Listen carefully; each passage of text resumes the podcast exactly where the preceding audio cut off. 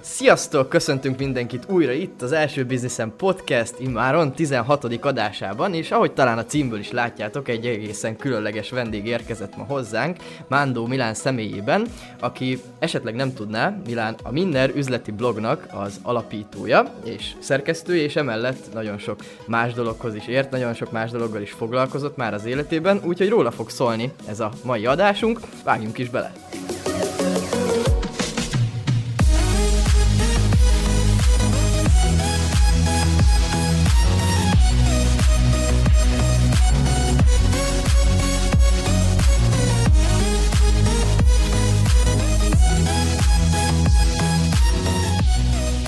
Na hát akkor köszöntünk mindenkit újra itt még egyszer, sziasztok! Szia Milán! Sziasztok! Hello, hello! Szerintem bele is vághatunk ebbe az egészbe, egyébként itt vagyunk újra együtt, most már teljesen személyesen, az egyik közösségi irodában, és végre face-to-face vesszük fel ezt az adást, úgyhogy akkor igazából bele is vágnánk így a Milánt ostorozó kérdésekbe, akkor azt szeretnénk így első körben, Milán, hogy mesélj arról, hogy neked mi volt így az első bizniszed, hogyha már ez így a podcastünknek a névadója. Igen. Ugye először is szeretném mondani, hogy pont volt egy mondatot, hogy sok mindenhez is ért, és volt egyszer egy ilyen jó kis troll kommentelőm, aki mondta, hogy így kicsit így iróniával, hogy imádja az ilyen polihisztor embereket, aki mindenhez is ért. Ugye a polihisztor elvileg azt jelenti, na most, hogyha én polihisztor lennék és mindenhez értenék, ez nem igaz, mert például politikát utálom és nem is tudok róla beszélni, de ugyanúgy van rengeteg terület, például mondtátok, hogy ugye mérnöknek tanultatok, na hát az a pálya olyan messze áll tőlem szerintem, hogy akár egy nyáklap is, hogy eszméletlen, de még bármi lehet. Én inkább ilyen digitális, tehát hogyha polihisztor, akkor már digitális polihisztor vagyok, de hát mint digitális vállalkozóként, vagy akár mint amikor marketinges voltam régen, hogy kell értenem. Azt, hogy értek a WordPress-hez, webfejlesztéshez, szerintem az amúgy is alap lenne egy marketingesnek, és amit én csinálok magával a médiával, vagy online oktatással, ott meg pedig egyértelmű, hogy ugye kell. Tehát ez nem polihisztorság, ez egyszerűen a feladatom része, mint hogyha mezőgazdaságba dolgoznék, és el kell vezetnem egy 50 milliós mondjuk kombányt, ja, az 50 millió legalább. Szóval valami ilyesmi. Na, de ugye az első bizniszem az egyébként úgy volt, hogy én még közben ilyen passziváltattam az egyetemen, mert úgy voltak pár ilyen kis csúszó tárgyaim, és ezért elmentem brókernek, és a bróker céget én ott hagytam, ugye durva másfél év után, és igazából én magánbróker lettem, tehát én nagyon megszerettem, de tudni kell, hogy én már közben elkezdtem egy blogot. Volt egy ilyen tőzsdés blogom, ez még egyébként mindig megvan, fent van az oldal, forexsuli.blog.hu, és ott minden nap tettem ki cikkeket. Igazából ezért is vettek fel egy céghez, meg ott én írtam az ő saját céges blogjukat is, meg hírlevelüket is, ez így nagyon jó volt. És hát ebbe, hogy fellelkesültem, ugye, hogy megtanultam ügyfeleket kezelni, és kicsit mélyebben egyébként beleláttam a tőzsdébe, meg rájöttem egy érdekes dologra, hogy én előtte inkább például az arannyal, meg devizákkal szerettem kereskedni, és ugye a broker cégnél derült ki, hogy az emberek igénye viszont a részvények iránt sokkal nagyobb, tehát meg jobban bele tudják magukat képzelni, mint hogy euró-dollárra spekuláljanak, vagy euró-forintra, még talán arra igen, de abból meg nem lesz jutaléka az embernek. Úgyhogy a piaci igényekhez kellett igazodni, és jók is voltak a részvények, mert egyszer volt egy olyan, hogy emlékszem, még nagyon kezdő broker voltam, és így jött egy nagy ügyfél, és mutatott a főnököm egy ilyen tök jó portfóliót, ami nekem annyira tetszett, hogy ment úgy egy portfóliót, hogy képzeljétek el egy dokumentumot, ami át ilyen 15-20 oldalból, amiből felem úgy kép volt, persze, de szektorelemzések voltak benne, részvények árfolyamai, mire kell figyelni, és igazából ezt nézték át egy ügyféllel. Nekem ez nagyon tetszett, hogy wow, ez már valami. És amikor ott hagytam a broker céget, akkor én valójában egy ilyen tőkepiaci függőügynök lettem, broker cégekhez közvetítettem magánúton ügyfeleket igazából, hát magánúton cégként igazából, és hát úgy nézett ki az egész, hogy ugye én azért is léptem ki a broker cégtől, mert ők egy kicsit gátlástalanabbak voltak, mint amit az én lelkem elviselt, és utána ugye saját magam csináltam, és saját magam szereztem úgy ügyfeleket, hogy igazából ott 8 órám az csak abból állt, hogy telefonáltam. Volt egy jó adatbázisom, meg szereztem is telefonszámokat, illetve ajánlásokat, de ezt nem úgy képzelték el, mint egy biztosítási ügynök, szóval egy kicsit így más volt. Tehát én rendesen bementem cégekhez, cégvezetőkhöz, és tárgyaltam. Ekkor körülbelül 3-4 éves lehettem egyébként. De mindenkinek, igazából mindenki, hogy is mondjam, elismert, tehát hogy a bizalmunk megvolt ezzel kapcsolatban. Meg volt is egy jó trükköm, hogy én hölgyeket hívtam, meg nőket, azért, mert a brokeri szakmában van egy ilyen íratlan szabály, hogy nőket nem hívunk, mert hogy kicsit problémásabbak és hosszabban tartom még meggyőződőket, hogy ügyfelek legyenek, és ezért tényleg nem hívják a nőket. Na most képzeljétek el, hogy ugye ha hívsz egy férfi ügyfelet, egy férfi vállalkozót, akkor rajtad kívül amúgy aznap lehet, hogy még hívták egyébként, mert egyébként őket hívják. Tehát itt úgy kell elképzelni, hogy amikor is beszéltünk olyan ügyfelekkel, akik legalább 100 000 eurót befektetnek, tehát mai árfolyamon durván 35 millió forintot legalább be tudnak fektetni valamilyen részvénybe.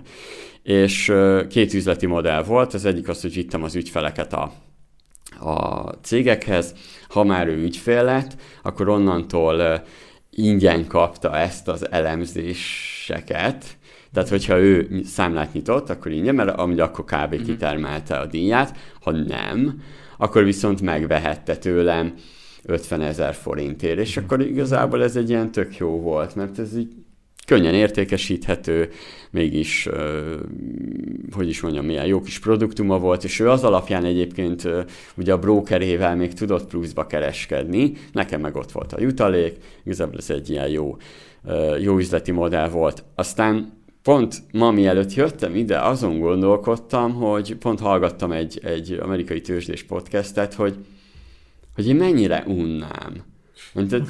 Hogyha még mindig ezt csinálnám. Tehát, hogy jelenleg 2008 óta most van újra egy ilyen kisebb tőzsdeválság, de hogy milyen jó, hogy nem azt csinálom, mert valójában ugyanazt kéne mindig csinálnod, zárfolyamokon mindig csak felfelé mentek, most azt mondom, az elmúlt időszakban még egy hülye is tudott tőzsdézni, ott 2009 és 2020 között, tehát így nem tudtam mellé nyúlni, érted? Vettél tök mindegy, milyen részvény.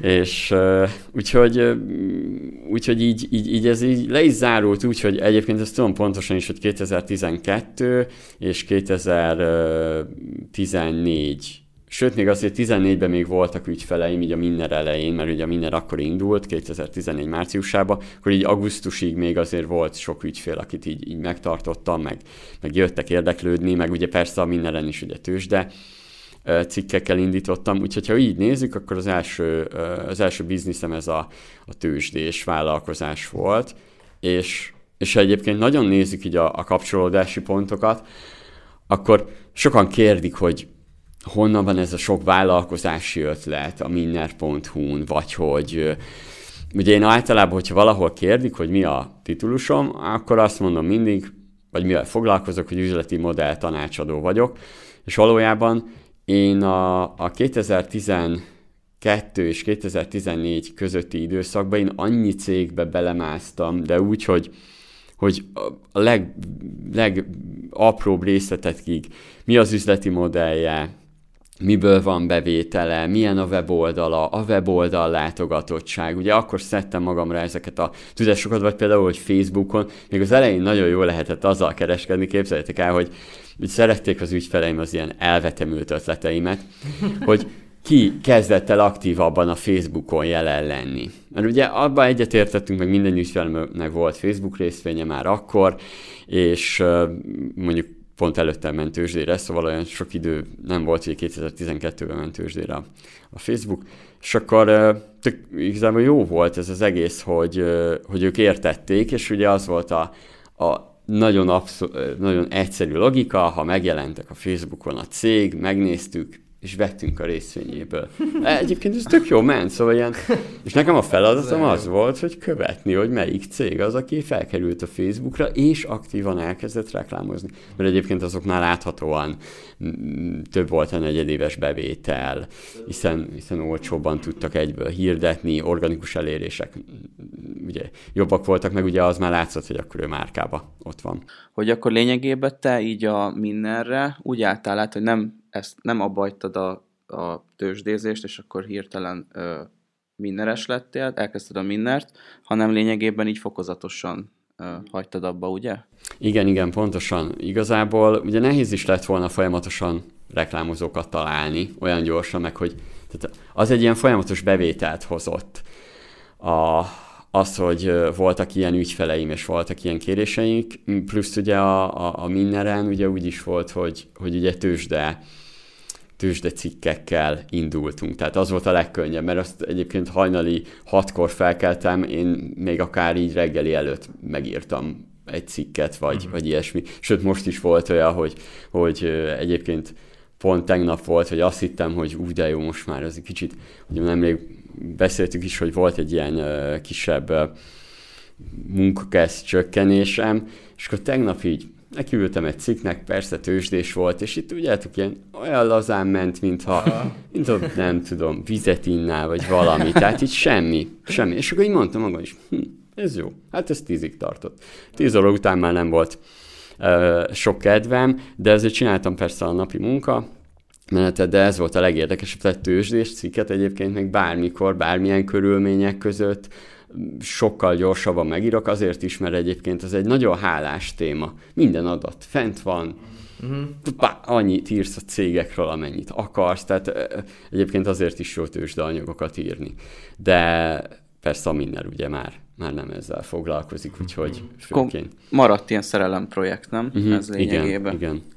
Amit jó, hogyha csinálsz, de ha full-time-ba kéne csinálnod, akkor már annyira nem lenne jó. Hát annyira már biztos, hogy nem, meg ugye nagyon fontos, hogy én azért is szeretem a tőzsdét, ugyanúgy vállalkozásokkal foglalkozunk, az ugyanúgy egy cég, egy vállalkozás. Tehát például most készítek elő egy cikket, hogy akkor ha a Facebookra bevezetik ezt a shop funkciót, hogy ez mit jelent, és hogy... És hogy kijött egy kutatás, hogy 30 milliárd dollárral így hozzá csapnak egy kis bevételt, és nekem annyira logikus lépés, és hogy valójában most így bevezetik, hogy ez tehát az előrevetíti, hogy most lesz a Facebooknak megint egy olyan, amiért megéri investálni bele, és egyébként, ha nagyon megnézik, akkor a Facebook már ezt csinálta. Hány olyan shop van, ami csak Facebookon működik, és chaten írnak nekik, hogy vásárolj. Igen. Ja. Tehát, hogy valójában most csak egy ilyen alternatív megoldást kínálnak, és persze, hogy a Facebookon fogod reklámozni a termékeidet onnantól fogva.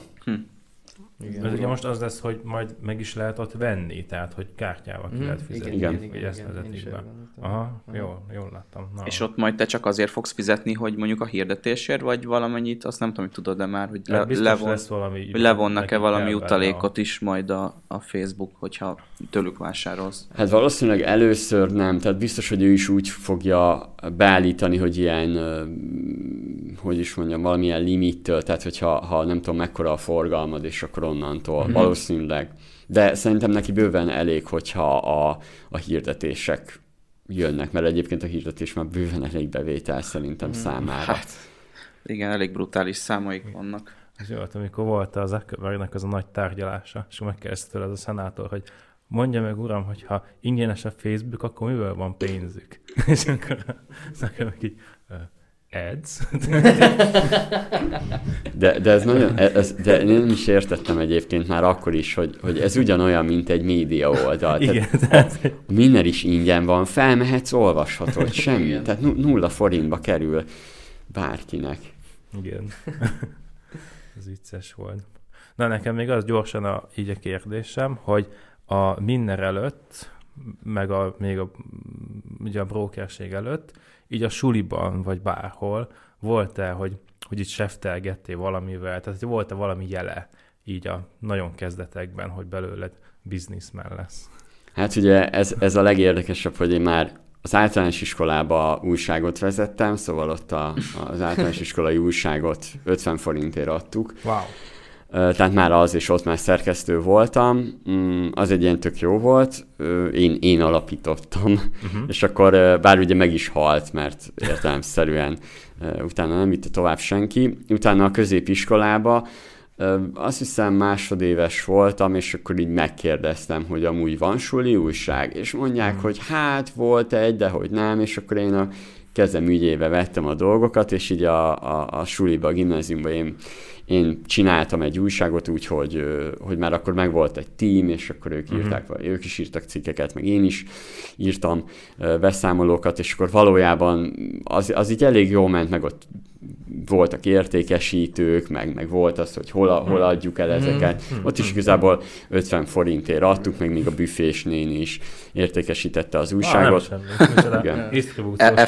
Affiliate programban. Nagyon jó, hogy feltetted ezt a kérdést egyébként, mert annyira jó, hogy ilyenkor így visszavezethetőek ezek a dolgok.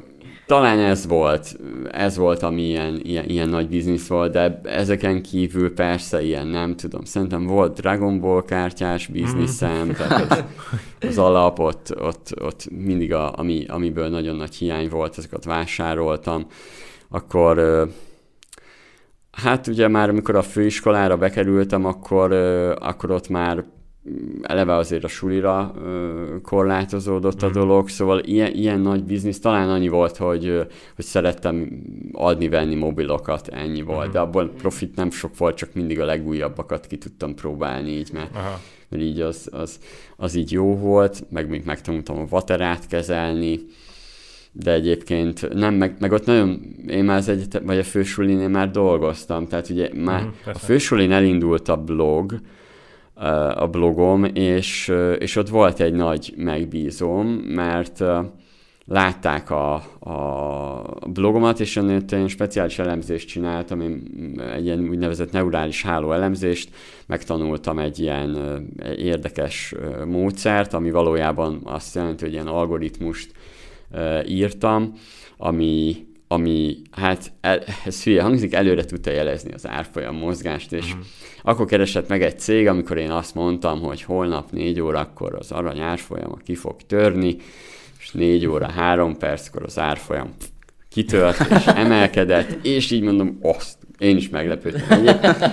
Meghekkelted az árfolyam. Igen, és akkor utána ugye megkeresett egy cég, és akkor neki készítettem különböző elemzéseket, meg akkor másra is használtuk a neurális háló elemzést, volt egy tök értelmes lakótársam, és akkor ő felvetette, hogy ilyen virtuális lóversenyre lehetne használni, és akkor találtunk egy céget, ahol le is lehetett tölteni ezeket az adatokat, és akkor éjfélkor letöltöttük az adatokat, hajnali 3-kor már előre tudtam jelezni azt, hogy dél körül melyek azok a lovak, amik nem nyernek, mert arra fogadtunk, amelyik nem nyer.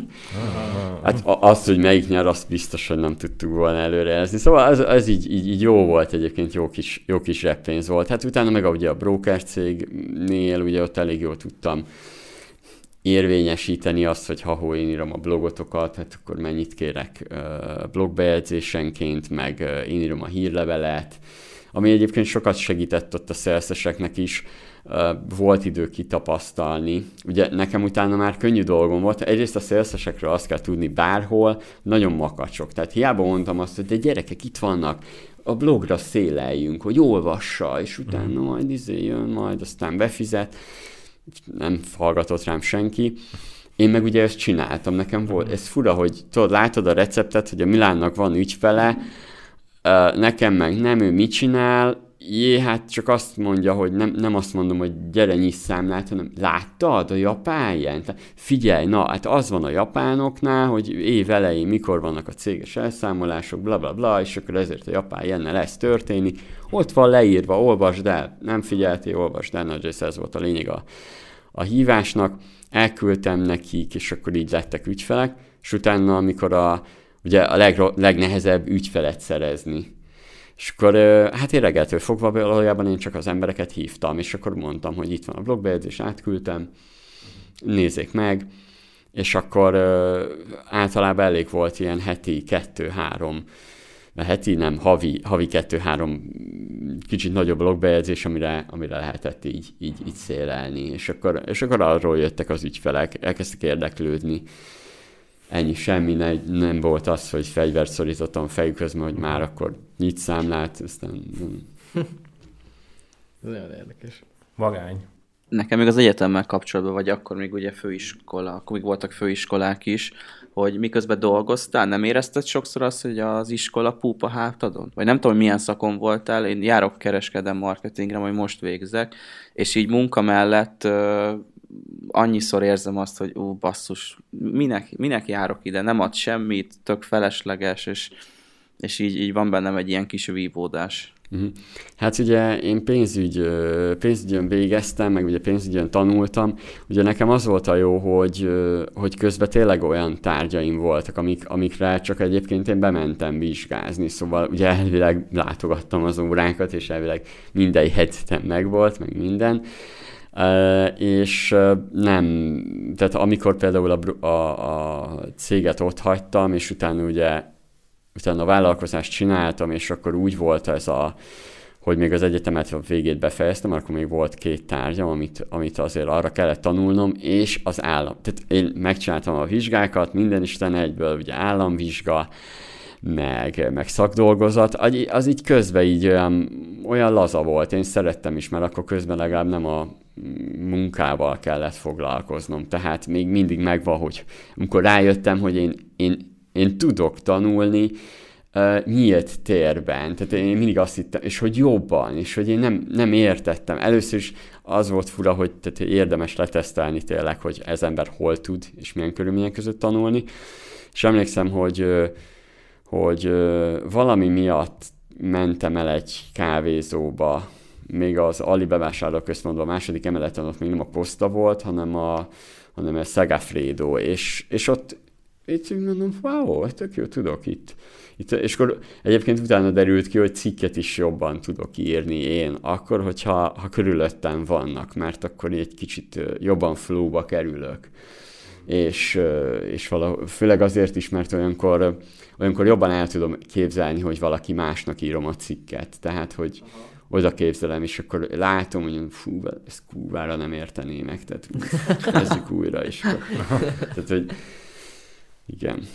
Jó, nekem még így a tőzsdéhez kapcsolódóan lenne egy ilyen aktuális kérdésem. Nekem a barátaim közül az én életkoromból is nagyon sokan mondják, hogy most kell majd elkezdeni tőzsdézni, majd ítorózunk, és akkor majd nagyon gazdagok leszünk, mert hát most úgyis fölfele fognak menni az árfolyamok, olajba fektetünk, az biztos, hogy nagyon jól fog menni. Neked erről mi a véleményed, hogy te is hallottál már ilyenekről, akik így kvázi nulla tapasztalattal most akarnak belevágni a nagy tőzsdézésbe? Igen, természetesen ugye ennek az egyik oka egyébként az is, hogy az emberek sokkal jobban ráértek ezek után olvasgatni otthon, tehát volt ideig pont arra, hogy ránézzenek ezekre, mert kicsit jobban utána nézzenek az árfolyamoknak és hasonló dolgoknak. Ilyenkor szokták azt mondani a nagy befektetők is, hogy júj, tehát hogy amikor már, ugye az a mondás, hogy amikor már a házi asszonyok is a tőzsdéről beszélnek, akkor már azért kicsit távol kell maradni tőle. És egyébként most is ez van, tehát hogy sok kezdő megy tőzsdézni, ami egyébként annyira nem baj, mert nem baj, ha tanulnak egy kicsit. Csak itt az a baj, hogy ők nem azt a tőzsdét tanulják, hanem azt, hogy most akkor nyerünk és veszünk valamilyen áron, közben pedig nem nézik magát a részvényt, a vállalkozást, úgyhogy ez a legtöbb esetben egyébként ilyen bukkó szokott lenni, de talán nem kockáztatnak az emberek sokat. Ugye ez nagyon fontos, hogy a tőzsde az még én is azt mondom, hogy nagyon sokszor kiszámíthatatlan, mint például a mostani ralli. Tehát, hogy nem tudsz ellene mit tenni, főleg akkor, amikor még várod, hogy essen, mert valójában az amerikai jegybank teletolta a pénzt, és mondjuk, mondok egy jó példát, mindenki most rohan tőzsdézni, közben pedig ott vagyunk, hogy már Amerikában már, ha jól tudom, ilyen 38 millió munkanélküli van, ami most már 19,5% az amerikai lakosságnak az munkanélküli. Tehát erre mondom azt, hogy most jelenleg még az árfolyam magasan is van az amerikai jegybank miatt, mert beleöntött egy csomó pénzt, és hogy az veszélyes, tehát hogy ilyen körülmények között, még akkor is, ha emelkedik egyébként a tőzsde, nagyon kockázatos beszállni. Szóval én azt mondom, a tőzsdés akkor jó, hogyha van türelme. Egyrészt akkor kell türelmednek lenni, amikor ilyen piaci mozgások vannak, meg akkor, amikor már ugye vettél, és kivárni azt, hogy szépen lassan emelkedik, de például az olajra, hogy reflektáljuk, azért, mert mindenki látja, hogy milyen alacsonyan van, de attól még, hogy valami alacsonyan van, még nem jelenti azt, hogy venni kell, mert még egyébként mehet alacsonyabb szintre, ezt nagyon fontos kijelenteni, tehát mint ahogy azok a cégek, amik most nagyon érintettek, azokban ilyenkor nem szabad annyira belevenni. Pont az olyanokba kell, mint a Zoom, vagy hasonló olyan cégek, akik mondjuk nyereségesen tudnak kijönni ebből a dologból, mert digitálisan ott vannak, vagy például a Microsoft, a Cisco, például a Cisco is felvásárol most cégeket, a Microsoft is tele vannak lével, úgyhogy a Microsoft 3 évig kibírná. 3 évig kibírná fizetni úgy a költségeket, hogy nincs bevétele. 3 évig. Hát vagy nyitni kell egy olyan céget, aminek ugyancsak Zoom a neve, és ugye tőzsdére vinni. Egy gyors megjegyzés, hogy ugye ez az a háziasszonyok is tőzsdéznek, ennek ugye iskola például, hogy a rossz Zoomot vásárolták fel a tőzsdén. Igen. Tehát, valahol olvastam erről egy cikket. Egekben van az árfolyama igazinak, meg kb. Meg sem mozdult. Szóval, amikor sok hozzá nem értő beszabadul. Igen. Még az igazinak is egyébként mozgott az árfolyama, de a másik Zoomnak annak volt ilyen 1300% az árfolyam növekedése, ami hamis Zoom. Szóval azt se tudják mi, az csak Zoom a harcsokkal veszik. Nagyon komoly, igen. Hát ugyanez volt ugye szerintem a bitcoinnál is annó még 2 éve decemberben. Igen. Jó, most is egyébként. A bitcoin az egy érdekes dolog, sokan kérdeznek róla, de nekem még mindig az a véleményem, hogy tehát az egy spekulatív eszköz. Nekem no touch. Nem, én se piszkálnám egyébként. Tehát én azért se szeretem a bitcoint, és tudom, hogy tehát szeretem az ilyen bitcoinos cikkiket, hogy miért a Fed az jobb, hogy pénzt nyomtat, meg nem tudom mi. Azért van különbség egy állam és egy olyan pénz között, amit még mindig nem elfogadott, és még mindig nincs az, hogy egy csomó elfogadó hely lenne. Hiába mondják, hogy van.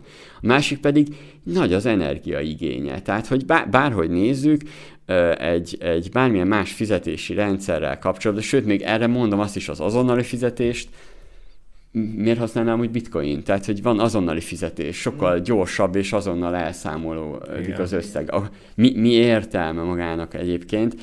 Tudom, ezt is meg lehetne cáfolni, mert értelemszerűen, amit szeretsz, meg ami az mellett könnyű érvelni, de ott van már a QR-kódos, hogy valójában nem sokára lesz olyan QR-kódos azonnali fizetés, hogy azonnal tudtok. Itt minden laptopomon a logót majd kicserélem, és akkor azonnal tudjátok fizetni a Minner Akadémiás. Nem egyébként, mert az mindig egyedi. Szóval ugye úgy vagy, a számlán rajta van egy olyan QR-kód, amin keresztül egyből ugyanazt fizeted, és egyből minden ott van rajta. Bár jól tudom, lehet általánosat is, mert igazából ez csak azt tudja, hogy a netbankodva egyből kitölt mindent. Uh-huh. Úgyhogy ez egy érdekes sztori, de az már más igazából. Úgyhogy én azt mondom, hogy én nagyon óvatosan kezelném. Van egy olyan, amit igazából könnyű megfogadni, és még ha be is akar valaki fektetni, akkor is egy jó dolog. Ha valaki azt mondja most, hogy be akar fektetni mondjuk 500 000 forintot, vagy 1 milliót, akkor a legeslegjobb tanácsom, hogy annak vegye 3 részre, fektessen be most 1/3, mondjuk fél év múlva megint 1/3, fél év múlva megint 1/3. Jelenleg ez a legjobb válság tőzsdei kereskedés stratégia. Tehát, hogy azzal mellé nem nyúlhat. Általában mi is most, ha valamiben befektetünk, akkor soha nem egyből teli pénzzel, úgy szoktam ezt mondani, hanem mindig csak egy kis szeletet, mert akkor problémád nem lehet. Igazából onnantól átlagáron vagy, tudsz reagálni a későbbi dolgokra is. Tehát, hogyha még lejjebb megy, akkor arra, ha még feljebb megy, akkor meg már örülsz, akkor amúgy is vennéd, érted? Mert hogy akkor amúgy is érdemes venni. Hát ez nagyon jó. Én 10 perc alatt többet tanultam most a tőzsdéről, mint eddig bármikor. Na, akkor fizethetsz is a végén. Igen. Hát vagy majd akkor képzeld el egy 7 órás kurzust, amit tanulsz. Ja, azt akartam, hogy vedd meg majd Milánnak a kurzusát. Amúgy majd betesszük alulra a linkbe, ha valaki véletlen nem ismerné még igen, a Minnernek, vagyis ugye Milánnak a kurzusait, akkor majd a linket betesszük alulra, és ott meg tudják a hallgatóink is nézni. Meg hát ott a tőzsde rovat is, szóval azt érdemes olvasgatni, elég sok ragad az emberre szerintem a cikkek közben. Szerinted milyen skilleket, milyen készségeket kell elsajátítania most egy akár fiatalnak, vagy akár nem fiatalnak, aki szeretné a saját vállalkozásának, hát egyrészt a saját vállalkozását, másrészt meg a marketingét csinálni, mert ugye a legtöbb kezdő vállalkozó nem tud megfizetni 80-100 000-ért havi szinten egy marketingest például. Igen, igen. Egyébként nem is kell, tehát hogyha már így marketinggel inkább azzal kezdem gyors, mert lehet elfelejtem. Szóval 120 000 forint marketing büdzsé alatt nem tud jobb lenni, mint egy szakértő. Ezt bárhogy nézzük, tehát egyszerűen alatta nyugodtan saját magunk igazából elkezdhetjük. Na most a másik is érdekes kérdés, rengetegszer jön ilyen, sőt már tegnap írtam fel, hogy írnom kell egy olyan cikket, ami arról szól, hogy vállalkozni szeretnék, de hogyan kezdjek hozzá, meg hogy igazából nincs is ötletem. Tehát nagyon sokszor jönnek ilyenek, jó, ilyenkor persze egyből egyébként linkelném a Minner vállalkozás ötlet rovatát, de tudom, hogy nem szabad, nem intézhetem el ennyivel. De van még ennél kedvencebb mondatom is, szia Milán, ezzel foglalkozunk, bla bla bla, mivel tudunk kitűnni a piacon? Wow, ez, figyelj, megfogom, egy chat buborékba meg fogom tudni válaszolni. És legutóbb, amúgy nem, de legutóbb volt egy ilyen kérdés, de így tudod, így feltette a kérdés, és ott ültem, és így mondom, hú, bazd meg, ez, de mondom, jó, már mit volt már, mintha már volt ilyen, mondom, kérdés, meg tudod, hogy adj egy olyan általános tippet, meg egyébként ilyenkor már megvannak a praktikáim, tehát tudok erre válaszolni, de így felírtam van egy ilyen Trello boardom, aminek az a neve, hogy cikkek mindenre, azon belül is van minden, futottak még, meg találjó, meg ezt most meg kell írnod listák, és akkor ezt most meg kell írnod listába került egy olyan, hogy ugye ez a kérdés, mivel tudunk kitűnni a piacon, és az volt a kommentárom hozzá, mert tényleg fingom nem volt, hogy mi kerüljön majd a cikkbe, mert hogy ezt át kell gondolni, hogy mi legyen az, amit tényleg megértenek. Azt írtam oda, hogy Milán, mindegy, mi lesz benne, találd ki, de ha ezt megírod, és sikerül megírnod, az kurva jó lesz. És hogy próbáltam ezzel elkesíteni magamat, hogy majd megírjam. És egyébként elkezdtem kutatni, ez az első, tehát elkezdtem nézni kutatásokat. Elkezdtem szomorú lenni, mert olyan bullshitek voltak, most itt felsorolhatnék rengeteg ilyen motivációs trénert, hogy ez a durva, hogy a kutatásokba is olyanok jöttek ki, hogy hogy validáld a termékedet, meg ilyen, tehát ilyen olyan bullshitek, hogyha most azt leírnám a cikkbe, tehát megfoghatatlan, igen, tudod? Meg, tűnj ki a tömeg. Meg jönnek a kérdések, hogy oké, de hogyan? Posztolj relevánsan. Igen. Meg, hogy legyen jó csapat, meg ilyen. Oké, akkor mondtam magam, és ilyenkor azt szokott lenni, hogy van otthon nagyon sok stresszlabdám, és így azokat szoktam dobálgatni, és akkor mondom, oké, akkor rájöttem, hogy mi lenne, ha mindegyikből kiírom, hogy mi, ami azonos. Tudod, meg amivel így lehet kezdeni. Oké, kedvencem, lelkesedés. Hát, beszarod. Na, ez aztán kurva jó, érted? Az lesz, mondom, kikerül a cikk, és az lesz, hogy Mándó Milán új izékre tör, motivációs tréner lesz, és így, vagy mondom, lehet, hogy a Puzsérnál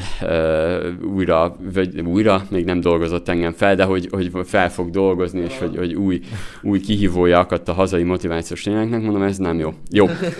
De elkezdtem, tényleg mindegyikben benn volt. Na, és egyébként az tényleg igaz, tehát tényleg, hogy kell az embernek lelkesedése, sokan például a Minnernél is azt mondják, mert ugye hát ilyen, ezzel azt mondom, hogy annál, amikor szerzes voltam, akkor ezt tanították is nekünk, hogy lelkesek legyünk, mert hogy azt mondta a trénerünk, ami tök egyértelmű volt, hogy gondolj bele egy búval baszott szélszessel kikötne üzletet. Egyszerűen sugároznod kell, imádod, kurva jó, hisznek neked. Egyébként mint a Wall Street farkasán, amikor verik a mellőket. Igen. Na, egyébként ez tény, tehát ez tényleg kell, ez olyan, mint hogy egy konzultáción se lehetek búval baszott, motiváltnak kell lenni. Vagy hogy én tudom, hogy mit szeretnek a konzultációimban az emberek, látszik a reakcióikon, amikor mondom, hogy bazd meg, na ez kurva jó lesz, na figyelj, akkor ezt úgy kell csinálni, de ha ezt nem csinálod, meghallod, visszafizettem a konzidíjat. És tudod, így néznek, tudod, visszarántod egybe, de tényleg, tehát így szoktam. Tehát a lelkesedés az tényleg, de ami a legdurább, hogy hiába vagy lehet bármilyen lelkes. Kutatásokból kiderült, hogy a piac ismerete, bárki, aki vállalkozni kezd, annak a piac ismerete kell, hogy jó legyen, és ezt egyébként tényleg így van. Én bármikor, amikor vállalkozókkal beszélek, azt látom, hogy valójában úgy nem ismeri a saját piacát, hogy nem ismeri az embereket, mit kérdeznek általában, mi az igényük, miről beszélgetnek, és ez rengetegszer én nagyon sok olyan cégnek voltam a külsős marketingese, amiről biztos, hogy most nem gondolnátok. Voltam a Vella Professionalnek, akik egy ilyen hajápolási termékeket értékesítenek, és ott kezdtem ezt, hogy én alámerültem úgy a témának, amit egyébként még az ottani marketingesek se. Tehát én tudom, hogy a 10-es hajfesték, a szőke, meg hasonló ilyeneket, de nem csak ilyeneket, tehát hogy én elmentem szalonokba, és néztem, hogy hogyan tudunk olyan marketinget csinálni, ami tényleg a vevő, és annyira olyan jó volt, hogy a piaci ismeretet úgy értem, hogy képzeljétek el, hogy beültem én egy forrásztalomba, és ott én egyébként cikkeket írtam, a Minnert én csináltam.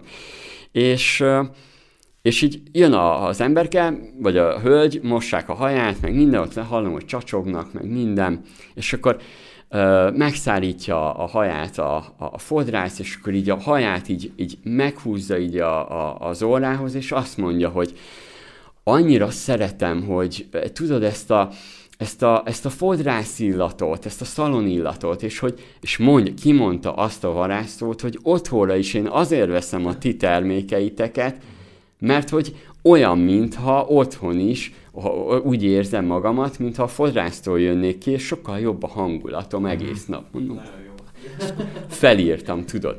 De akkor ugyanígy utána, hát nem tudom, mintha híre ment volna, hogy én alámerülök a témának. Fú, a következő az durva volt, körömlak. Körömlakos cég, a széndi körömlakért meg. Jó kis terep volt, ugyanígy műkörmösök mellé beültem, és hallgattam, de tök jó volt. De az a lényeg itt, hogy ez is egy jó piacismeret, ami segítette egyébként a marketinget úgy megfogni, amilyen emberi lett. Uh-huh. Na, náluk is volt ez, hogy például ki miért jön körmöshöz. Tehát, hogy ahogy ugye ez az ő területükön hívják. Ez is például érdekes volt, és akkor utána még jött a következő fekete leves, a legdurvább, amikor egy műszempillás cég keresett meg. És akkor tudod megtanulni mindegyik 1D, 2D, 3D, 4D-s műszempilla, miért, hogyan, hogy rakják fel, ki az, aki ezt igényli, miért, miközben, mielőtt szoktak ezt csinálni, egyedül megye, mit csinál az, aki műkörmöshöz jár, kondizni szokott, szereti a fit kaját, meg ilyeneknek mind rá kellett menni azért, hogy onnantól fogva azokat a képi világokat tudjuk kezelni, mert mondhatnánk azt, hogy főleg férfiak vagyunk, egyből azt mondanád, hogy akkor hát pláza cica kampány, sőt nem. Tehát, hogy egyébként igen, én is így gondoltam, lehet, hogy a végén majdnem az lett, de és lehet nem kellett volna az egészet végigcsinálni, de így ez egy érdekes volt. Tehát a piacismeret ezt jelenti igazán, hogyha a marketing részét nézzük egyébként. És egyébként ezekből alakul ki az ilyen, hogy nagyon lelkesen tudsz kommunikálni. De a másik egyébként, én azt szeretem, főleg így az online marketingben is, tehát az emberek ma már az online marketingtől elvárják, hogy szórakoztasson egy kicsit. Tehát, hogy szórakoztasson meg, hogy inkább máshogy fogalmazok, mert az nem azt jelenti, hogy most röhögjön vagy valami, hanem hogy eltöltse az ide, akkor is eltöltse az idejét, ha egy márka posztol. Tehát te az, hogy megnyitod a feededet és látod a posztot, annak olyannak kell lennie, hogy hú, ez jó. Igen. Tehát, hogy magának szerintem az, hogy érdekesnek is, valamilyen szinten igen, szórakoztatónak, de az érdekes meg a szórakoztató azt szerintem valahogy így összefügg. Például, igen. Hogy Instagramon is azok a videók lesznek felkapottak, ugye, amik valamiért te odavonza a szemedet, és valamiért megragad téged, és azért, mert érdekes és szórakoztató. Pontosan. A másik, amit észrevettem, ezek, tehát onnantól leszel lelkes egyébként, hogy nagyon jól reagálsz rá. Például, ugye pont beszéltük itt előtte, hogy ugye voltam egy másik interjún, és ott említettem, hogyha 1 millió forintból kéne vállalkoznom, akkor megtanulnám a WordPress-t, és akkor fejlesztő lennék.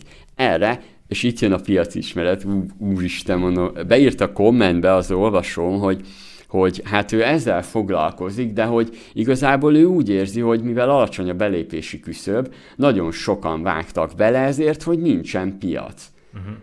És nekem, amikor valaki ezt mondja, amikor tudom, hogy van piac, akkor jön az, hogy hát mondom, szavaztassuk utána meg. Igen, ki is raktad a szavazást. És kiraktam a szavazást az zárt csoportba, be is bizonyítottam, a másik, ami picit ilyenkor felbassza az agyamat, és amikor beírja, hogy 3 ismerősével is beszélt. Az wow! Statisztika. Én amúgy ott 2 legyet ütöttem egy csapásra, mert a podcastünk weboldalán van nekem meg a Daninak egy ilyen weboldalas, meg social media marketinges része, és ugye így most már, ha bármelyik csoportban valaki mondjuk keres marketinges, vagy weboldalast, akkor azt teszem be oda, és akkor egyben promózom a podcastünket, plusz ugye a szolgáltatást is. Na, ez így jó. És oda be is raktad? Be, aha. Nem néztem még meg ki, mit rakott bele, meg még ilyenkor van az, hogy sufni tuning, vagy nem is egy ilyen trükk, hogy ilyenkor lájkolom be. Tehát, hogy eltelik 24 óra kb, és akkor utána mindegyiket belájkolom, mert akkor kapsz egy infót. Na, és akkor látjátok például, tehát ez is egy érdekes volt, és közben én beszélgettem egyébként vele, ő csak sima, ezt nem mondhatom, hogy egyszerű, de hát ő WordPress-szel foglalkozik, tehát nem webfejlesztő, hanem weboldal készítő, hogyha helyesen mondjuk. És ő írja, hogy egyébként ő úgy volt, hogy otthagyta a munkáját, mert annyi webes munkája lett hirtelen ajánlásokból, de aztán elapadt. És így mondom neki, hogy és akkor már tehát közben jött a Della, mondom, akkor elkezdtél reklámozni? Nem. Mondom, igen. Itt a hiba. Mondom, figyelj, napi 3000 forint. Nem kell többet elkölteni. Egyébként most csak 2 elég, mert alig reklámoz más cég. Szóval 2-3 ezer forintot elköltesz Facebookon, abból már kell jönni, és nagyon fontos, akit most érsz el, az 3 hónap múlva fog veled üzletet kötni, főleg ilyen piacon.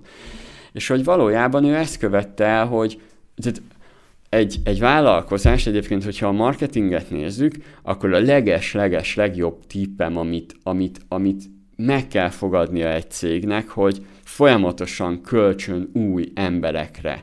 Képzeljétek el, hogy én most költöttem el 100 000 arra, hogy ősszel valaki fog vásárolni. Tehát most volt egy kampányom, azt képzeljétek el, hogy az is a neve, hogy új vásárlók. De azok nem most vásárolnak.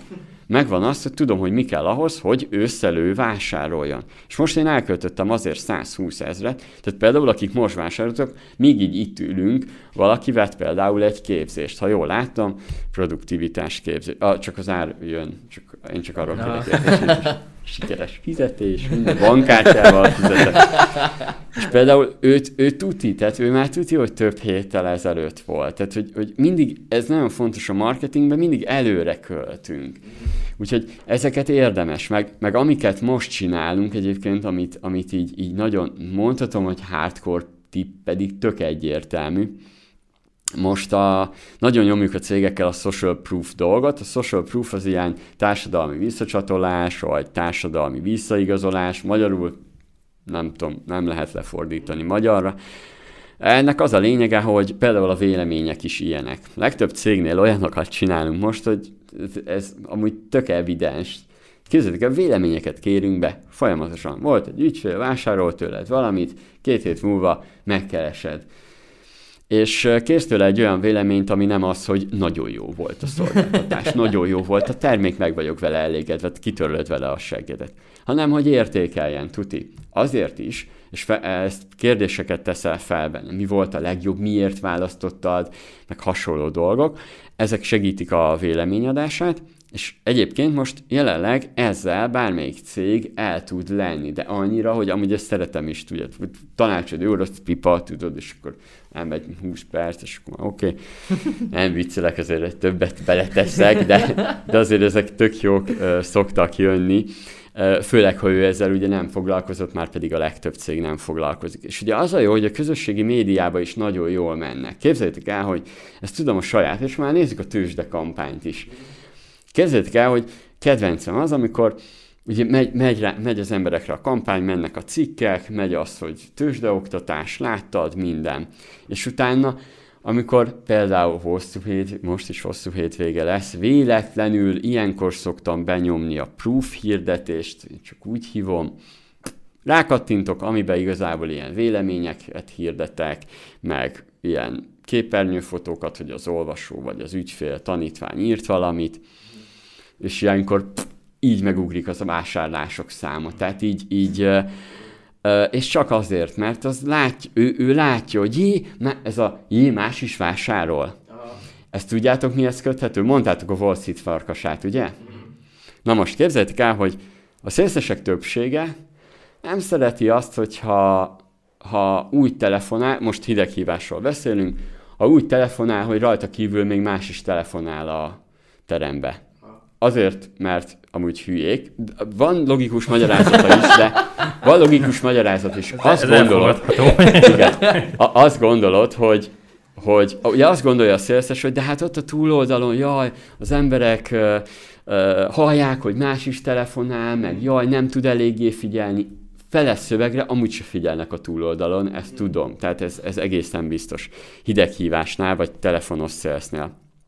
De ha egyszerre telefonáltok, akkor, és itt jön a lényeg, a kívülről azt tűnik, hogy hú, bazd meg, most valami történik.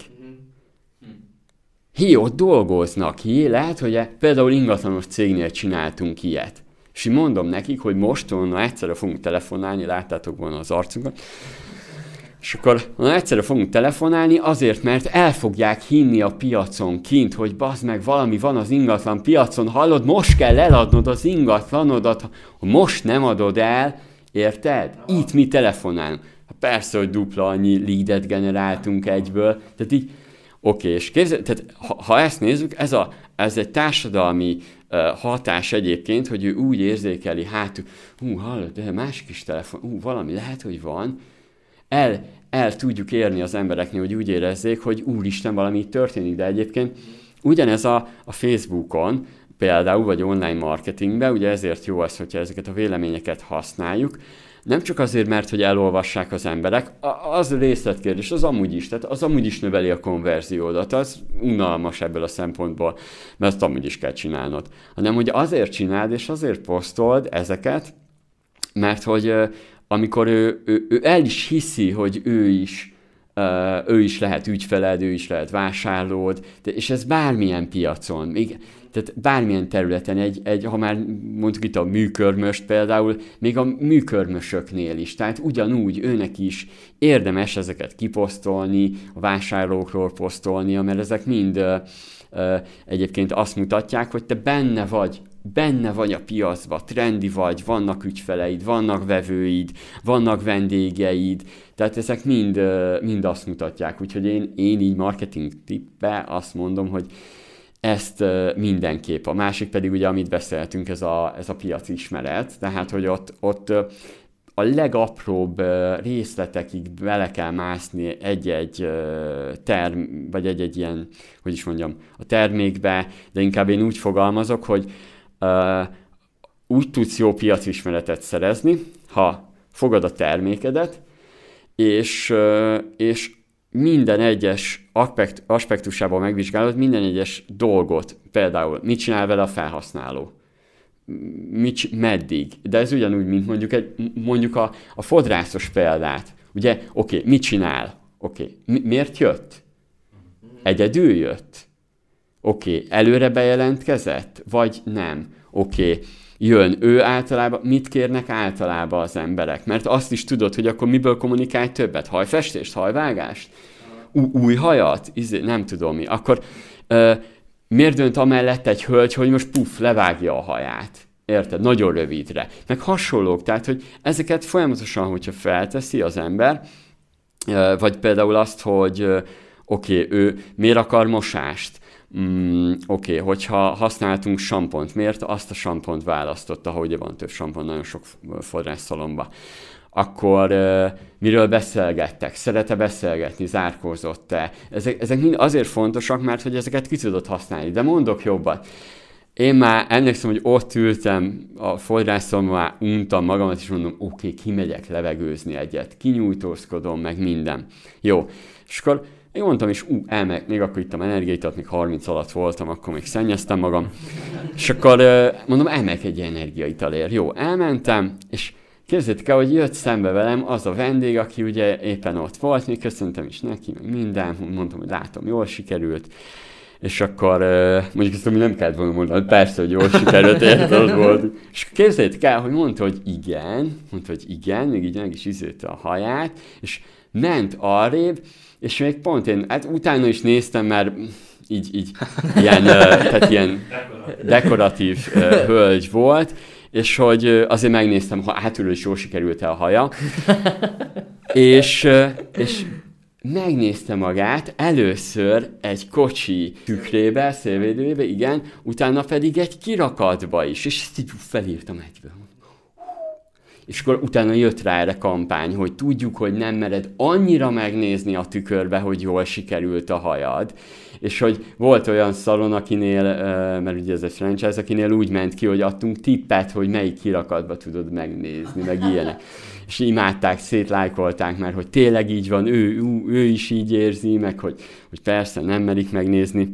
De például én annyira belemásztam, hogy én onnantól, képzeljétek el, hogy bárhová mentem, én meg tudtam állapítani egy hajról, hogy az ápolt, vagy nem, de szakszerűen, meg hogy ez jó, meg párommal mentünk, emlékszem, hogy valamelyik plázába mozgó lépcsőn, és így rám néz, te basz meg a haját nézel?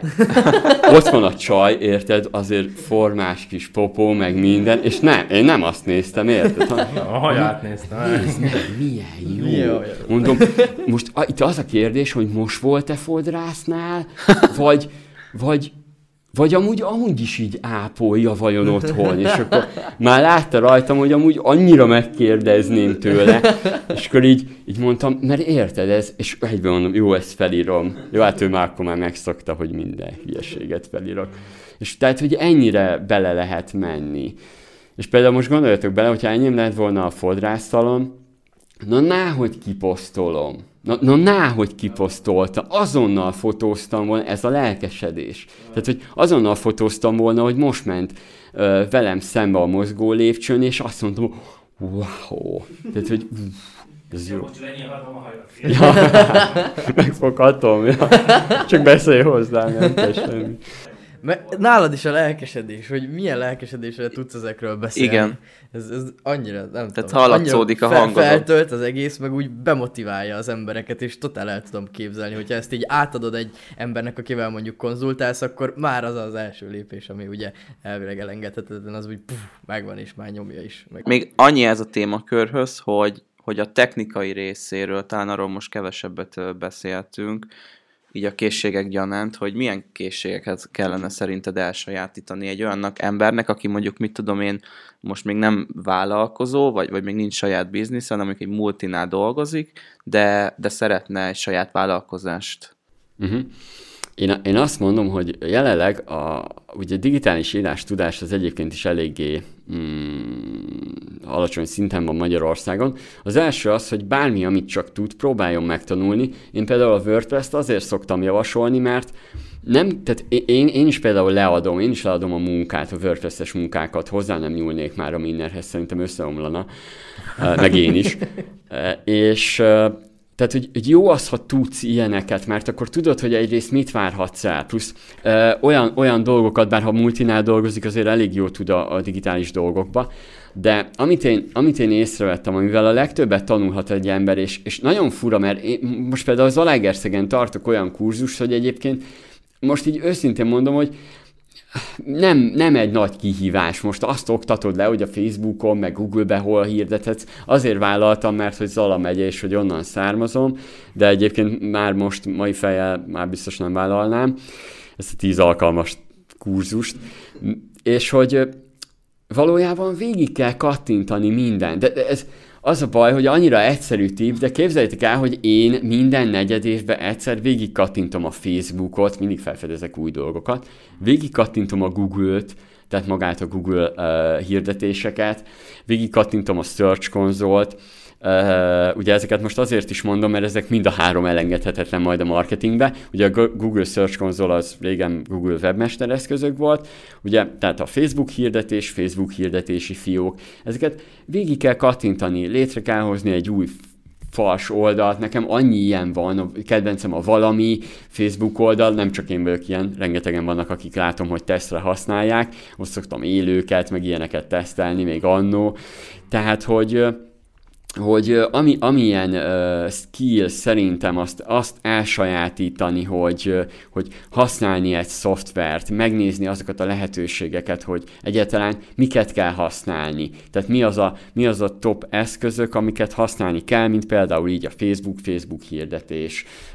A hirdetéseknél nézzük meg a hirdetést kezelőt. Vagy például én, amitől agyfaszt tudok kapni, amikor látom egy cégnél, hogy nem használ remarketinget. Ami oké, egyre nehezebb lesz, mert a Firefox is tiltja, de már tudom, ha most nem használ, akkor később se fog, és pénzt hagy az asztalon. Tehát, hogy valójában meg kell tanulnia, még hogyha egyébként ő, hát mondjuk saját magának fogja csinálni, szóval akkor mindenképp meg kell tanulnia. De ezt talán még a Klapka is mondta, hogy egy jó vállalatvezetőnek minden részleghez kell értenie.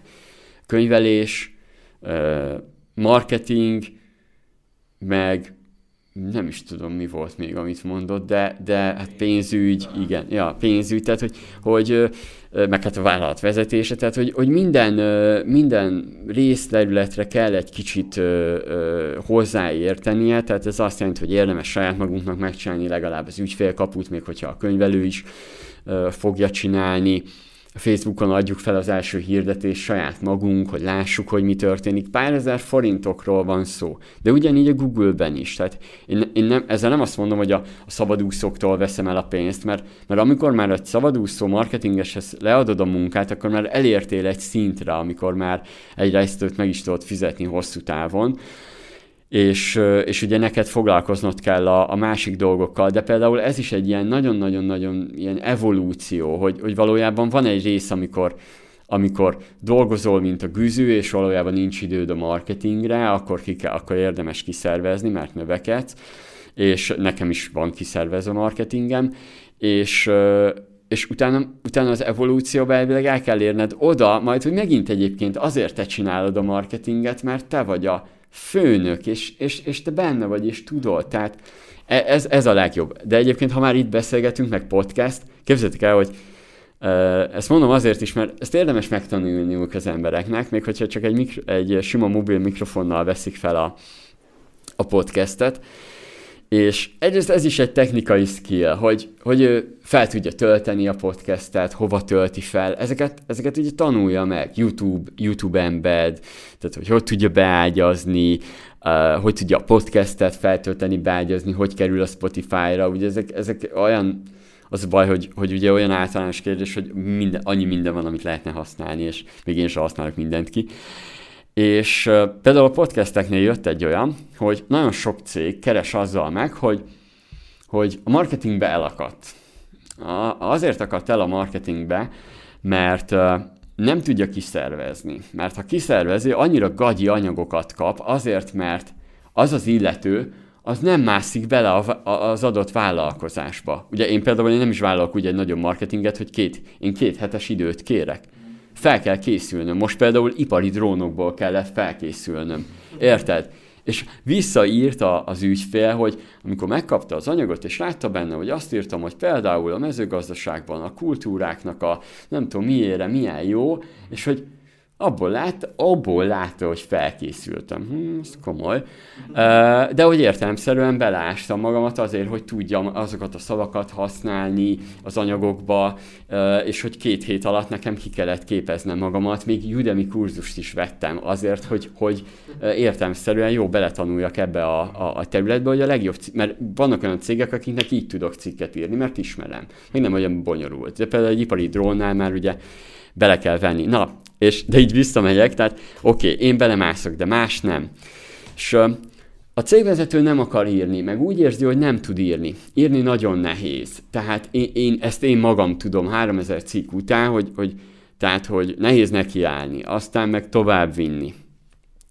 Meg nehéz elfogadni azt az embernek, hogy csak ír, és igazából menni fog. Ez tök nehéz. Ő is úgy érzi, hogy nem tudna mit leírni. Na és itt a legérdekesebb dolog, hogy most is milyen érdekes, hogy már több mint 1 órája beszélünk szerintem, nem? Igen.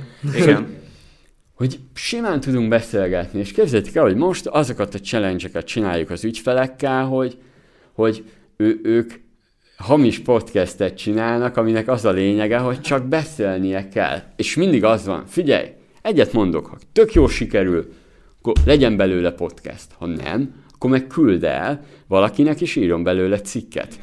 Mert valójában beszélni mindenki tud, és akkor tudod, jön vissza az SMS, meg a chat üzenet, hogy hú, ez jó, ez tényleg jó, levezettem Debrecenig, és szerintem ebből lesz vagy 20 anyag. És gondolom, wow, és tehát látszik, hogy lelkesek, és például ez a podcast egyébként arra is jó lehet, hogy nekem a kedvencem az, hogy annyi Facebook posztot lehet belőle generálni, hogy akár 1 órás, vagy tehát 1 órát beszél valaki a bizniszéről, de egyébként ami a legdurvább, jó kibeszélni. Ezt pedig azért tudom, mert ugye én most is készítek, majd például valószínűleg ma vagy holnap fogok készíteni podcastet, és én azt szeretem benne, mint ahogy az oktatásoknál már felfedeztem, hogy egyébként ez hülye hangzik, hogy tanulsz magadtól, de van egy olyan, utána néztem, hogy ez miért van, mert mondom, tudja, hogy én vagyok a hülye, vagy nem értem. Szóval az van, hogy amikor én oktatok, akkor én utána úgy érzem magamat, mintha 1, okosabb lennék, 2, olyan új ötleteim támadnak, hogy most már minden oktatásomat felveszem diktafonra, mert tudom, hogy hol volt kb. Az, amit le kell jegyzetelnem. Mégse lássák azt, hogy éppen valamit lejegyzetelek, hogy azt így, hogy most találtam ki, de most jött az ötlet. Mert képzeljétek el, hogy úgy van, hogy amikor beszélünk, vagy oktatunk, akkor ugye alapból az agyunk információkat keres. Amikor információkat keres, egyébként több infón is keresztül megy, amíg megtalálja. Ez olyan, mint amikor bemész a könyvtárba, és akkor keresed a könyvet. Közben mást is találsz, vagy például a könyvesboltba. Másért mentél, aztán hirtelen megnézed, hogy mi az a $1 millió kulcs, mi a tököm ez. Érted? És akkor belelapozol, szilíciumvölgy, ez is kell, érted? És akkor kijössz egy 20-assal, meg jó, megnézed, neten van-e e-bookba, és megveszed ott, mert olcsóbb. De így valójában az agyad keresi az infókat, és rossz helyre is bemegy. És közben összekapcsol olyan dolgokat, amiket előtte nem. És bazd meg, így jön a gondolat. És tudod, elkezdtem, mondom, ha így jön egy gondolat. Lehet, hogy a brainstorming is ilyen? Elkezdek kutatásokat keresni, brainstorming, kutatások, meg minden, és akkor keresem. Tényleg, bazd meg! Vagy bocs, hogy ezt mondom, de így, megfejtettem valami durva dolgot. Jó, lehet, így, ilyenkor mindig bennem van, lehet, hogy hülyeség. Mindegy, nem baj, mégis hasznos, meg elvileg logikus. És hogy kijött az, hogy valójában megtaláltam azt, hogy te magad beszélsz valamiről, az ugyanaz amúgy, mint a brainstormingot csinálnál, és a brainstormingnak pedig, a brainstorming azért működik, utána kerestem, hogy, mert ugye az agyad elkezdi összekapcsolni a dolgokat, ugye hát azért brainstormingolsz. És képzeljétek el, én amikor vezetek, akkor mindig úgy van, hogy feldobok egy témát, és akkor mondjuk azt mondom, hogy ezt hogy dolgoznám föl.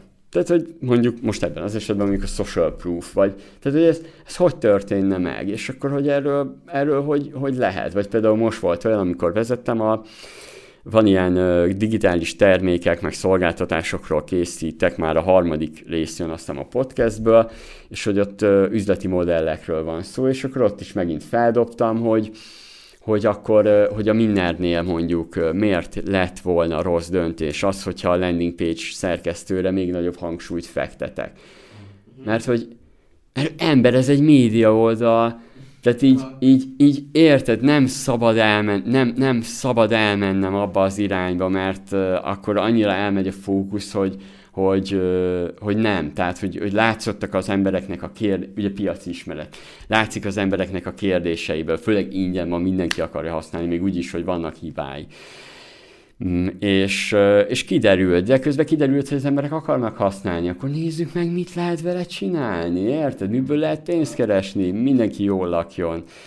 És akkor ezek itt tök jó volt, és akkor egy óra alatt én úgy bemotiválódtam, hogy meg kellett állnom egy benzinkuton, ami az első nem volt nyitva, mondom, mert ugye most egy csomó zárva van, és akkor bementem egy másikhoz, az nyitva volt, persze nem ülhetsz le bent, tök jó, és akkor hogy motiválódj be, megjutalmazod magadat egy kávéval, hogy jött egy jó ötletet, érted?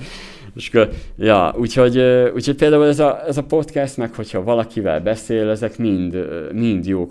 Ugye egy vállalkozónál meg még inkább azért is lehet jó ez a podcast, mert igazából főleg kezdőként ugye nagyon sokan, vagy akár kezdőként, akár máshogyan is nézve, az emberek többsége nem tudsz beszélni a vállalkozásodról. Tehát, hogy nem hallgatnak meg, ugye sokan nem is értenek hozzá, mindig te vagy bent a vállalkozásban valójában, te érted igazán, mit csinálsz, és nagyon sokszor van egy ilyen vállalkozói magány, tehát ez tényleg van, tehát, hogy nem tudod, néhány barátoddal talán, aki üzletben van benn, ővelük meg tudod beszélni, és akkor egyébként akkor jönnek is ötleteid, majd figyeljétek meg.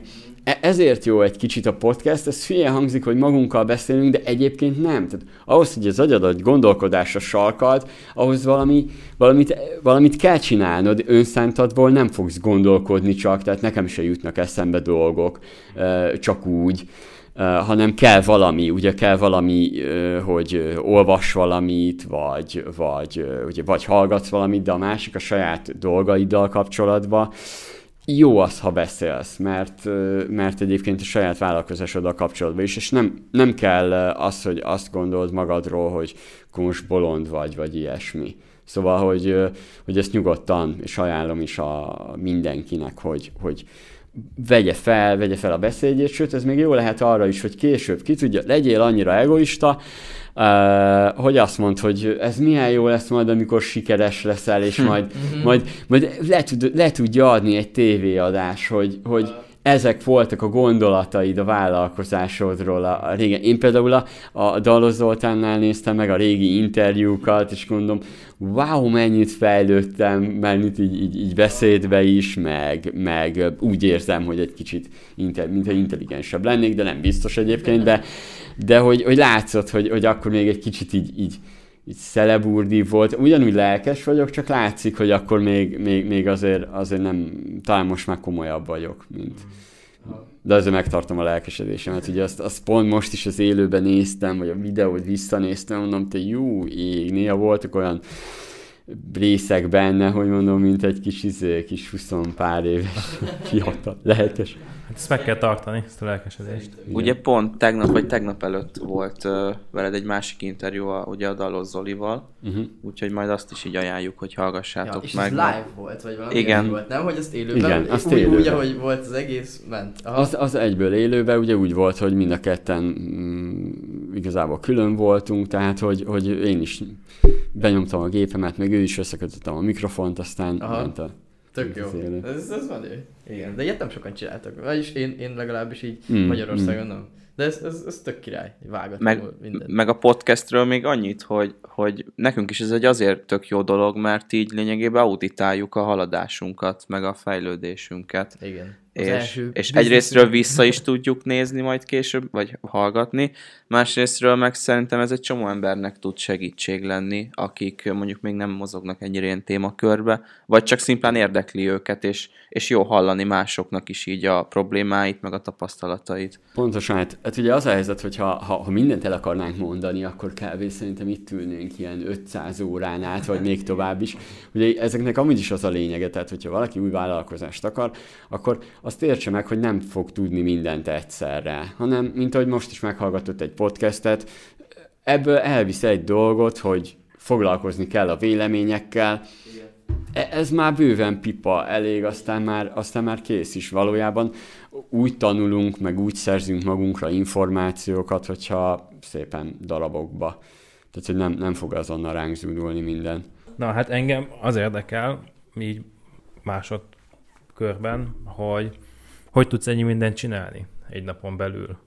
Mert hát megy a Minner, ezer másik dolog. Szerintem én a felénél már kiégnék.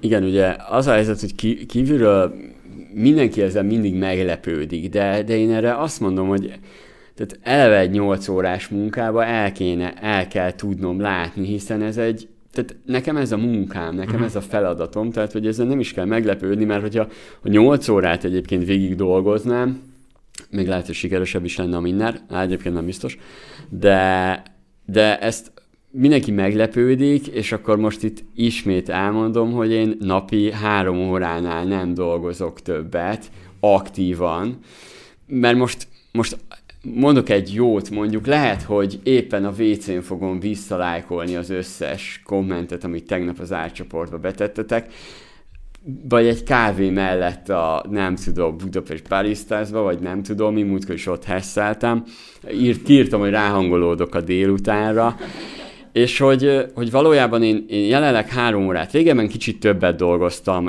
ez tény, tehát lehet, hogy volt olyan, hogy több mint 10, nem tudom, valami órát, de valójában az aktív tevékenységem a Minnernél az nem merül ki többen, mint 3, de akkor amúgy oda teszem, tehát abban 3 órában akkor oda pakolom magamat. A másik pedig, hogy hát valószínűleg az van, hogy ugye szeretem azt, amit csinálok, de ez így túl bullshitnek hangzik. Van egy olyan, amivel én tudom magamat motiválni. Amit szeretek a Minnerbe is, mondjuk. Vannak ilyen általános cikkek, azokat amúgy nem szeretem meg. Én nagyon nem szeretek így, például most üzleti tervcikk, SEO miatt kell, kicsit beseózom. Rühellem. Tehát itt olyan nehezen állok neki, tehát így úristen. Főleg azért is, mert hogy az minneres legyen. Nem is motivál, mert szerintem nem egy olyan anyag. De amikor kitalálok valamit, ami ilyen nagyon jó cikk, akkor hát én azt csinálom, hogy ami nagyon jó cikk, nem azt írom meg azonnal, hanem azt így, az így 2-3 hétig, az így van. Mert az mindig ott van a Trellomba, és látom, hogy úristen, ezt annyian fogják olvasni. Komolyan. Tehát, hogy tudom azt, hogy úristen, ezt behirdetem, és mint amikor volt van egy olyan, amit szétseúztam, ez az alkalmazottból vállalkozó, úgy kezdődött, de aztán átírtam úgy, hogy vállalkozásindítás lépései, feltételei, és utána jött, hogy alkalmazottból vállalkozó. Na ez a cikk, ezt én nagyon sokáig gyúrtam, hogy a legjobb legyen, tehát hogy adjak át, és emlékszem, amikor felírtam, hogy jó, akkor hashtag példával fogom jelezni, hogyha példáról írok. Jó, összegyűjtöttem a példát. Tudod így, hogy a Minner vállalkozók, meg hogy mit linkelek majd be, és akkor ezt is belinkelem, azt is te kurva jó lesz. És akkor így, már megírtam a cikket valójában, így fejbe, meg nem tudom mi, és akkor és az 2 hétig állt. És akkor mindig így visszanéztem, tényleg még azt is hozzáírom, és akkor tudod, és nekiültem, és képzeljétek, hogy a 3000 szavas cikket megírtam ilyen 2 óra alatt.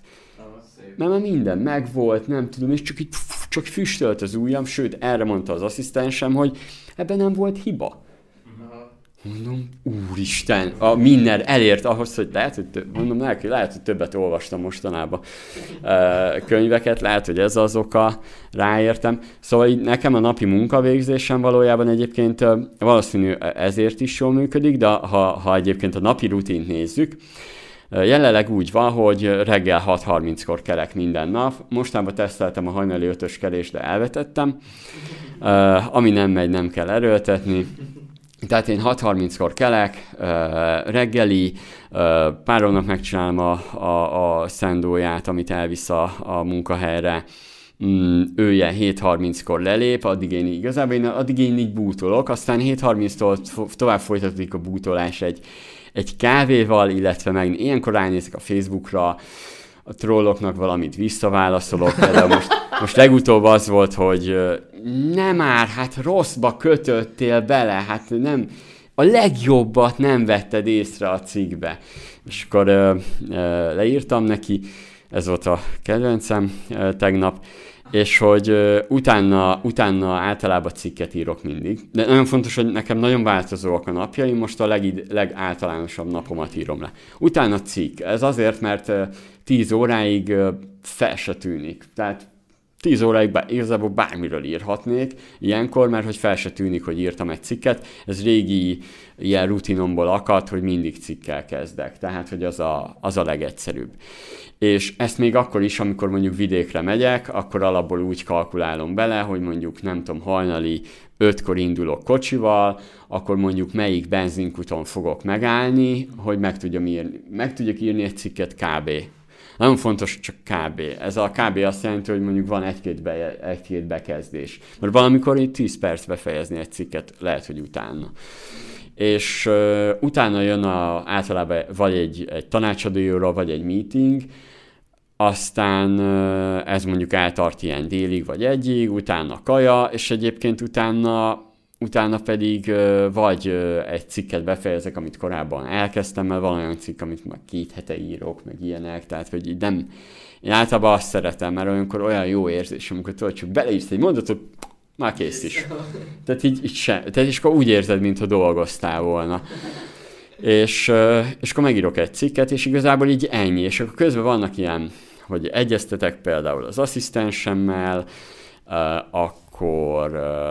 akkor például telefonálok egyet, vagy visszahívom, aki hívott akkor, amikor ugye nem vettem fel, mert értelemszerűen mondjuk amikor cikket írok, akkor én nem veszem fel a telefont. Van az e-mailek írása, múltkor belenézett az egyik emberke, aki ilyen CRM anyagokkal foglalkozik az e-mailjeimbe, és azt mondja, te minden e-mailt megnyitsz? Mert hogy üres volt az izé. Aha, mondom, és válaszolok. Azt mondja, úristen.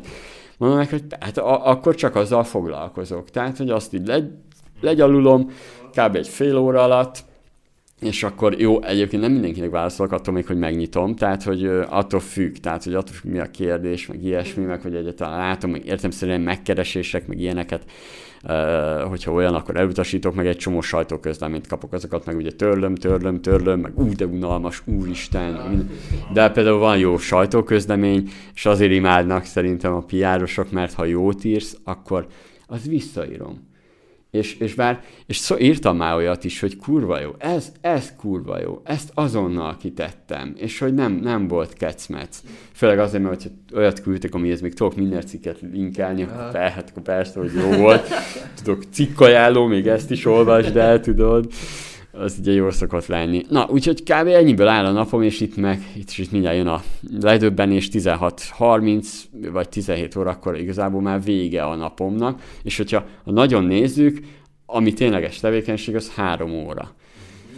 Tehát, hogy ami így elmegy. És akkor ez mindig ugye változó, mert mostanában vannak olyanok, hogy csak van egy nap, amikor megírok rengeteg cikket, és akkor utána mondjuk másik napokon mondjuk foglalkozok a Minner Akadémiával, és akkor csak a Minner Akadémia, és akkor mondjuk egy landing page-t csesztetek, az egyik tanárnak írok most, de és akkor most volt olyan, hogy ugye a karantén ideje alatt egy kicsivel többet dolgoztam, mert ez a piac nagyon bedurrant, illetve a legérdekesebb, hogy az oktatók hirtelen rájöttek, hogy jé, most már fel tudom venni a kurzusokat, persze.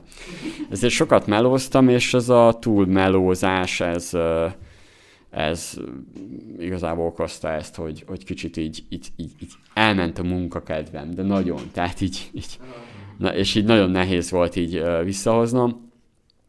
Amit ilyenkor mindig tudok, hogy visszanézek cikkeket, hát ha valamiből tudok inspirálódni, illetve hát a fokozatosság elvét követem, ilyenkor egy nagy pihi, és úgy, ez hülye hangzik, de pszichológiában azt mondom, megérdemlem. Vannak egészségügyi sétáim, akkor van most, hogy elmentem a Starbucksba, azt mondja a nőci, hogy neked van ám ingyen kávéd. Mondom neki, de jó, mondom, de nem kérem. Azt mondja, nem kéred. Mondom neki, hogy hát figyelj, ha most miattam fognak téged kirúgni, mert hogy az én 1500 forintom, mondom, sőt, tudod mit? A legnagyobbat kérem. Tejszíhabbal. Mondom, és így néz rám. Mondom, én most mindenhol költök, hát ha támogatom a gazdaságot, mondom, hát én lennék a nem tudom milyenebb ember, akinek eleve megy a biznisze, érted? És még nem is költ, szerintem. Tehát én új CRM-izére fizettem elő, egyből az éveset vettem meg ilyeneket csináltam az elmúlt időszakban, meg ahogy csak tudok, ugye költök. És ezek egyébként segítettek, és akkor a fokozatosság elve az az, hogy megint egy kicsit írok, megint egy kicsit cikket, egy új podcast, nem tudom, és akkor én úgy érzem, hogy nem sokára visszalendülök, és újra lelkesedésem lesz. Kedden éreztem először azt, amikor egy ilyen jó kis kínai importos kampányt kitaláltunk az importossal, alapból ott éreztem, hogy amúgy én nem akartam meetingelni, tehát így 5 órakor mondom, úristen, miről beszélünk, érted meg, hogy jó, milyen cikkeket írjunk, és akkor így Zoom meeting volt, és akkor így mondom neki, hogy ez unalmas, ez már nem a meeting, hanem ezek a cikkek, és mondom, valami más kéne ez, mondom, nem jó, és akkor mondom, mi lenne, ha behoznánk egy terméket? Mondom, Gábor, tudnád? Azt mondja, hát persze. Mondom, akkor, akkor csinálj! Na, és akkor a lelkesedés az annyi, hogy ugye ilyenkor mi történne egy másik cégnél, akkor majd csináljuk. És akkor így mondom nekik, jó, akkor holnap kiírom a szavazást. És akkor a Gábor az azt mondta, hogy én mindig meglepődök, hogy bazd meg, tényleg kiírod a szavazást másnap, mondom, hát persze, mondom, 2 hét múlva már neked dolgozni kell, én arra már készítem a landing page-eket, meg minden, már úgyis látom, hogy mit fognak megszavazni, meg hogy én úgy mit szeretnék, hogy megszavazzanak, véletlenül arról jön több poszt, meg hogy tudok már róluk írni, hogy ez milyen jó üzleti modell, meg hogy írhatok róla, hogy attól még, hogy vannak a piacon. Úgyhogy így ez már így elkezd belelkesíteni, meg például, tehát hogy lehet, hogy azért is jó igazából ez a podcast is, meg a Zolinak is a live-ja, hogy hát egy kicsit így beleráz egyébként, mert én is kevés emberrel találkoztam az elmúlt időszakban, tehát ez is szerintem egy ilyen tök jó pozitívum, szóval meg hétvégén is megyek végre le a Balatonra, szóval alig várom, úristen. Hú, azt már mi is nagyot. Igen. Előző adásban amúgy pont beszéltünk mi is, vagy legfőképp én egy ilyen mini kiégés, ami pár hónapja volt, és nekem is az volt így a megoldás, hogy egyrésztről 3 napig semmit nem csináltam, és kicsit pihentem. Jó, hát nem semmit, de azért viszonylag kevés mindent, meg hátraléptem egyet, és egyrésztről egy melót leadtam, egy másik ügynökségi munkát, és egy kicsit átgondoltam, hogy merre is akarok tovább haladni. Itt szerintem az a fontos, hogyha valaki ezt észleli magán, akkor egyből így diagnosztizálni kell, hogy mi a gond, vagy mitől lehetett ez. Kérdezek még egy valamit, azt, hogy melyik a kedvenc könyved, ilyen üzleti per önfejlesztő témában. Üzleti önfejlesztő vagy könyv. Nem is a kedvenced. Mondd el a 5 legjobbat, amit azt mondod, hogy ezt mindenkinek el kéne olvasni. 5 legjobb. Jó, 5 hát... legjobbat. Amik most így eszedbe jön. Igen. Ugye ez az egyik, ami a number one, de ez tényleg, ez a Nike sztori, de tuti. Tehát ez szerintem azt, én ugye akkor láttam, amikor hogy a Bill Gates kirakta, hogy ő miket olvas, mondom, hát jó van, egy a fene. Megvettem úgy, hogy az volt a durva, hogy megvettem, nem lapoztam bele, még benne volt a számla, valami nyereményjáték volt a Minnerem, és paszki, azt választotta az emberkát, mondom, mindegy, itt van, odadom neki, úgyse még bele se olvastam, bele se lapoztam, jó. És akkor utána ő mondja, hogy milyen jó. Mondom, nem mondod. Mondom, akkor megveszem. Elolvastam, és nem bírtam letenni, mondom, baszki, ez jó. Tehát az egyik ilyen, az mindenképp a Nike sztori. Akkor sokan mondják, hogy a 4 órás munkahét, de én azt mondom, azt csak azért érdemes elolvasni, hogy egy kicsit ilyen másféle vállalkozói ilyen tudatosság legyen bennünk. Tehát, hogy meg egy kicsit, hogy gondolkodjunk a produktivitásban, meg ilyesmi, meg vannak benne jó sztorik, szóval szerintem még lehet a 4 órás munkáit, azt nem mondom, hogy ez a második. Hát ugye az a helyzet, hogy én rengeteget olvasok, és ez is nehéz. Van a Kockáról kockára című könyv, ez a Lego sztoriát írja le. 2004-ben, képzeljétek el, hogy majdnem csődbe ment az egész Lego. És amikor elkezdett felívelni 2007-ben, akkor vágtak bele sok újdonságba, és akkor jött a válság, de ők simán túlélték. Úgyhogy előtte majdnem lett kanyec nekik.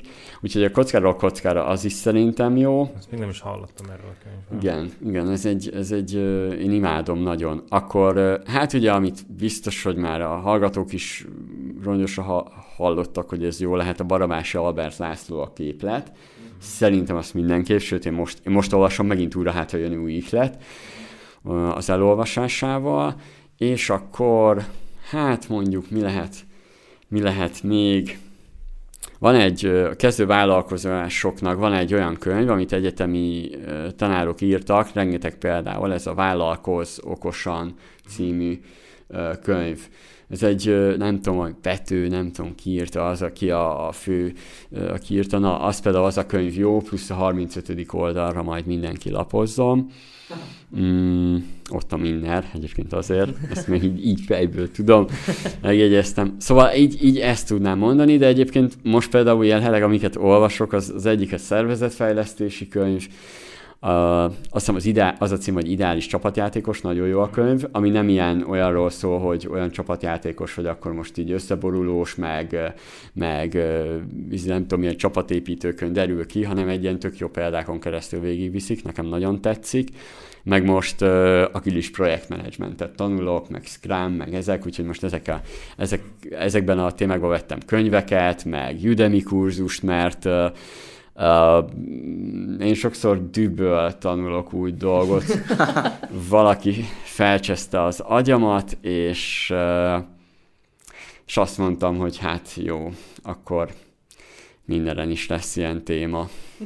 És ugye most megtanulom azért, hogy én is írok róla, de valójában így jobban megtalálom azt az embert, aki majd az én kis szakértőm lesz, és egyébként ez már benne is van. Tehát most egyébként is sokan keresnek meg, hogy akarnak oktatni, meg mindent akarnak a mindenre, és jó szűrő. Már egyébként mindenki ott elbukik, hogy képzeljétek el, hogy néhány dolgot visszakérdezek, és úgy jönnek a Minnerhez, hogy azt se tudják, mi a Minner. Igen, tehát én szeretek olyannal együtt dolgozni, aki vett képzést, és például aki vett képzést nálam már, az már alapból tudja is, meg átlátja mindent, és nem azért már költött, hanem azért, mert már sokkal jobban, mélyebben benne van, mint például a Martin Csák Zsolt, aki a SEO képzésemet tartja. Ő top tanuló nálam, tehát ez azt jelenti, hogy ő sokat költött már. És például ő is, de kb. Minden oktató, aki nálam volt, már vett kurzust is. De nem feltétel, mondom, hát ha valaki nagyon jól tud valamit, azt úgyis felismerem remélhetőleg. Hát én azt gondolom, hogy ez nagyon jó lezárása volt ennek az adásnak, és szerintem brutálisan sok információ hangzott el, és szerintem ez volt az eddigi az egyik legpörgősebb és a leginformációdúsabb, vagy nem is tudom, milyen szót használjak erre, de annyi infó hangzott el szerintem, hogy 2-3-szor visszahallgatja az ember ezt az adást, és mindig fog találni benne valami olyan kis szeletet, amit te is mondtál, Milán, amit így ki lehet belőle venni. Úgyhogy ti mit gondoltak, nektek? Hogy tetszett? Én azt, hogy én fogok csinálni ebből majd egy ilyen pároldalas blogcikket, most amúgy is minden adáshoz szeretnék csinálni, egy ilyen tudásanyagot úgymond, ami az adott podcast részből így kiszedhető, ezzel is így segítve a olvasóinkat, hallgatóinkat, hogy minél hasznosabb tartalmakat kapjanak tőlünk. Úgyhogy köszi Milán, én is Köszönöm, hogy eljöhettem. Szerintem zseniális volt. Meg vagyunk tisztelve. Abszolút, igen. Úgyhogy akkor el is érkeztünk a szokásos részhez, zárjuk is le az adást, követhettek minket szokásosan Facebookon, Instagramon, írhattok nekünk nyugodtan üzenetet, és lépjetek be a mi belső zárt csoportunkba, és lépjetek be a Minner Extra csoportba is, hogyha esetleg még nem lennétek benne. A mindennek a linkjét természetesen majd mi is berakjuk ide az adáshoz. Hallgathattok minket Spotify-on, Soundcloud-on és az összes podcast hallgató appon, hogyha esetleg valahol nem találtok meg minket, akkor nyugodtan írjatok nekünk, és akkor felpattintjuk oda is az adásokat. Hát ez volt az első Business & Podcast 16. adása Mándó Milánnal, a minner.hu alapítójával. Nagyon szépen köszönjük neki még egyszer, hogy itt volt. Szevasztok! Sziasztok! Sziasztok! Sziasztok!